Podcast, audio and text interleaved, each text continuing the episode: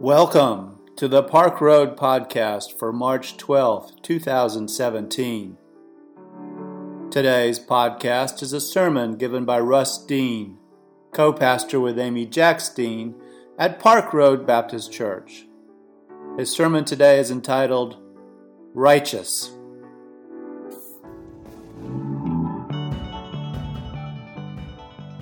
Amen.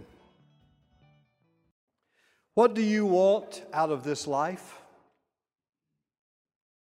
Do you know?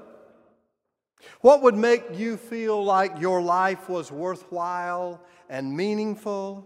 And what would make you fulfilled and happy? What do you want out of this life? In our men's Sunday school class this morning, we read a poem about midlife questions. We're talking about how these questions seem to come up in midlife. And it's never too soon, young people, to start asking, What do you want out of this life? We're never too old to wonder what we want, to listen to our heart. What do you want out of this life? The Tuesday morning Bible study that we call Coffee and Kibitz is for senior adults, but who knows what a senior adult is? If you have a couple hours every other Tuesday and you want to enjoy some good refreshments and have a few laughs with some really fun people and maybe even learn something about your faith and the world and what the Bible says about that stuff, I would invite you to join us. You'll be glad you did. The time I spend with that group is some of the best time I spend. In one of our recent sessions, somehow the name ISIS was mentioned and a discussion ensued, and someone said, What do they really want? Now, maybe my answer was naive, but I don't think so. I said, They just want the same thing everyone else on the planet wants. They want a sense of security. They want the promise of a future. They want hope for their children. I think they just want a decent life and not just enough to scrape by, not just life at a subsistence level. I think the world's most notorious terrorists want just what you and I want a sense of fairness in life and a touch of blessing. Now, I don't want to be distracted this morning by ISIS, but let me defend that statement. The ideology of the so called Islamic State of Iraq and Syria is frightfully misguided, and their heinous strategies are inhumane and un- undeniably wicked. Their twisted beliefs evidence the very worst of what theological fundamentalism can become, perverting the name of God to justify power and demonic evil. But their ungodly violence is not an inevitable product of their geography or their religion. In other words, there are plenty of good Muslims living in Iraq and Syria. Their irrational fear and fear filled worldview is the result of despair and hopelessness and injustice as they perceive it. In such context, a martyr complex, and apocalyptic theology always thrive Muslim, Jewish, Christian, all.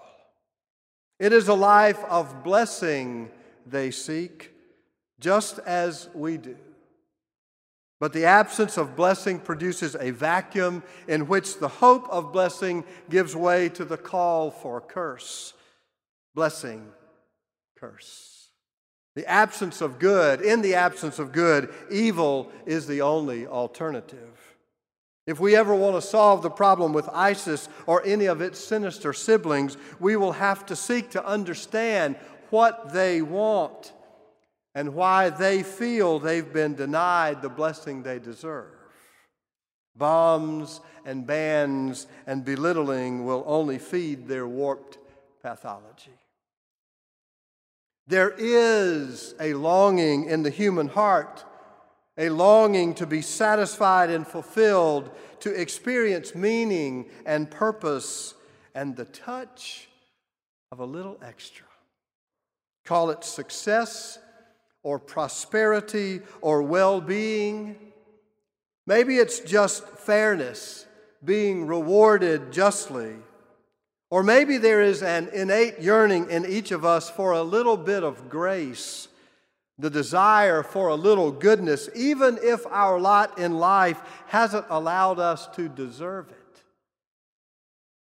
As I have outlined Matthew's exquisite Sermon on the Mount for this four part series, beautiful and difficult as are Jesus' words, the first lesson he teaches us is how to be blessed.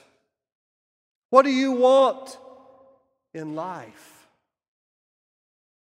If we could know a sense of blessing, if we could feel that, breathe it in, soak it in, live into that blessing, and live out of it, what more could we possibly want? This is precisely what the world needs. The problem is that most of us cannot really trust that the blessing Jesus offers will actually fill our need. R.F. Weymouth, the quotes in your bulletin, probably speaks the bias we all feel when he says people who are blessed may be outwardly may, may be outwardly much to be pitied People who are blessed, as Jesus defines blessing, are to be pitied. Hmm. Just look at Jesus' list that I just read to you. The truth is that neither the cause nor the effect of those Beatitudes offers very much that's appealing to our sensual appetites. Who wants to be poor in spirit or anything else? The mourners and the meek and the merciful are all examples of weakness as we generally understand those traits. If we are honest, we have to admit that we prefer the security offered by the warmongers, not those wimpy peacemakers. And if it comes down to it, we would rather practice our enhanced interrogation techniques, waterboard and the like, we want to be the persecuted, not the, the persecutors, not the persecuted, don't we? All of this just begs the question that Dan has already asked you What do you hunger and thirst for? Amy and I decided that we would take on the so called paleo diet for a Lenten discipline, thanks to our friend Jeff Palmer. We've done this before, and it's a pretty easy diet to follow. They say if the caveman could have eaten it, then it's on the diet. You can have all the meat you care to eat, fruit and veggies galore, but no dairy and no sugar, and nothing that comes out of a bag or a box. I've got to tell you, Jeff, I hate this diet. And what I hate about this diet is what it tells me about my appetite. You see, I have eaten a good bit more in the last week than I normally eat, which is a good bit. And all that is fine according to the caveman diet. Eat all you want. But I cannot get full on the paleo diet. You know, I, I just need a little bit of dark chocolate after that meal. You know, it's good for you. That's what they say. And, and what's wrong with one Coke every now and then? And I am pretty sure that if the caveman had had that bowl of ice cream with chocolate chips and a little bit of milk that I usually eat at 10 o'clock every night, I'm pretty sure a caveman would have eaten that too. In all seriousness, I cannot get full on this diet. In all seriousness. It has been sad for me in the last week and a half to have to admit that I can eat more in one meal than many starving children eat in an entire week, and all the goodness of a healthy diet are not enough to satisfy what I have allowed my hunger to become. You understand? I think we know what we need to be blessed. I think we're not born knowing it. There is a selfish kind of hunger born in us, but you and I know it. We have been taught do you know right from wrong? Every one of us knows right from wrong. The Lord don't love ugly. You know that. Act like you've got good parents. Jesus consistently refers to God by the most childlike Aramaic word for father. We have been taught. Act like you've got good parents. And we do. I think we know what we need to be blessed. It's not that we don't know what it means to be righteous. It's just that most of us, most of the time, don't want to be. It's a hard word, but that's the truth. Most of us, most of the time, just don't want to be. You are the salt of the earth. You are the light of the world. Jesus doesn't say, if you're poor in spirit, and if you're meek, and if you endure persecution, then you will be salt and light. This is where we begin. You are salt and light. These aren't conditional characteristics, they are constitutional. It's who you are. But being salt and light, by virtue of our inheritance from God, doesn't necessarily mean we will enjoy life's blessing. Jesus says being righteous brings blessing. As the old bumper sticker said it, what we are is God's gift to us. What we become is our gift to God. And it's our gift to the world.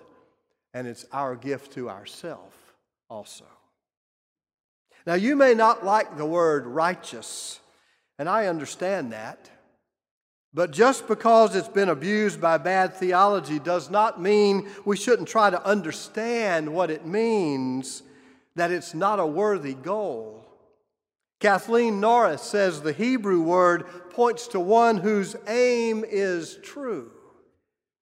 How do we keep our aim true? How can we pursue a life of beatitude? Jesus says, by keeping the law. Now, I think if he were here today, he would say, It's in the Bible. It's just that simple. It's in the Bible. Now, the Bible's not simple, but the truth is there.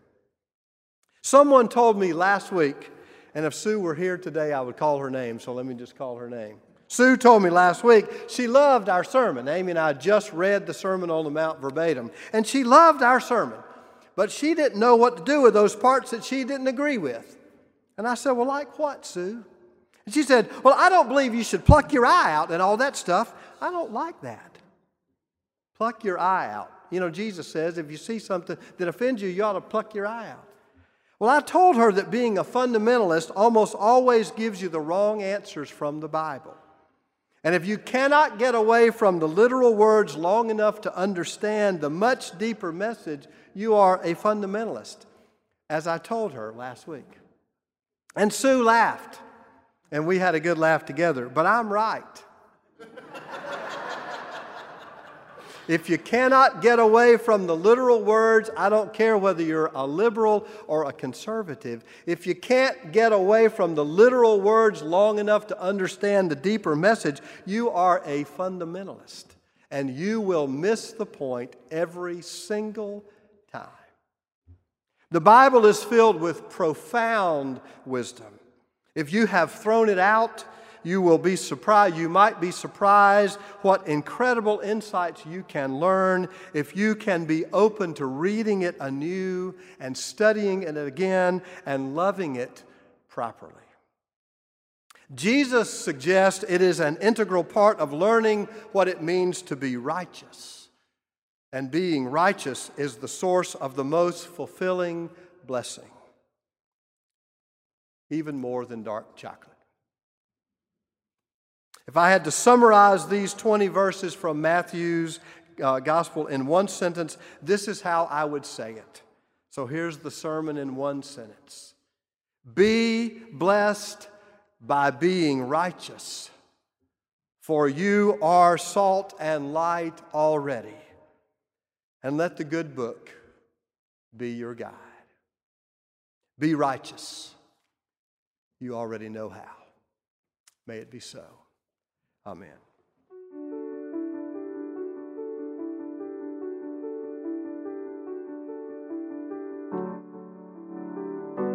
We invite you to learn more about Park Road at parkroadbaptist.org.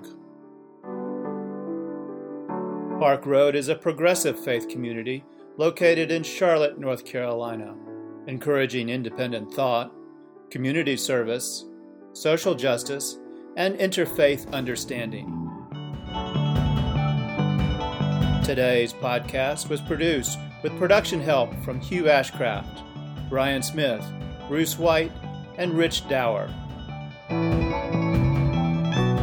Our theme music was composed by Brandon Michael Williams. Thanks for listening today. Grace and peace to you.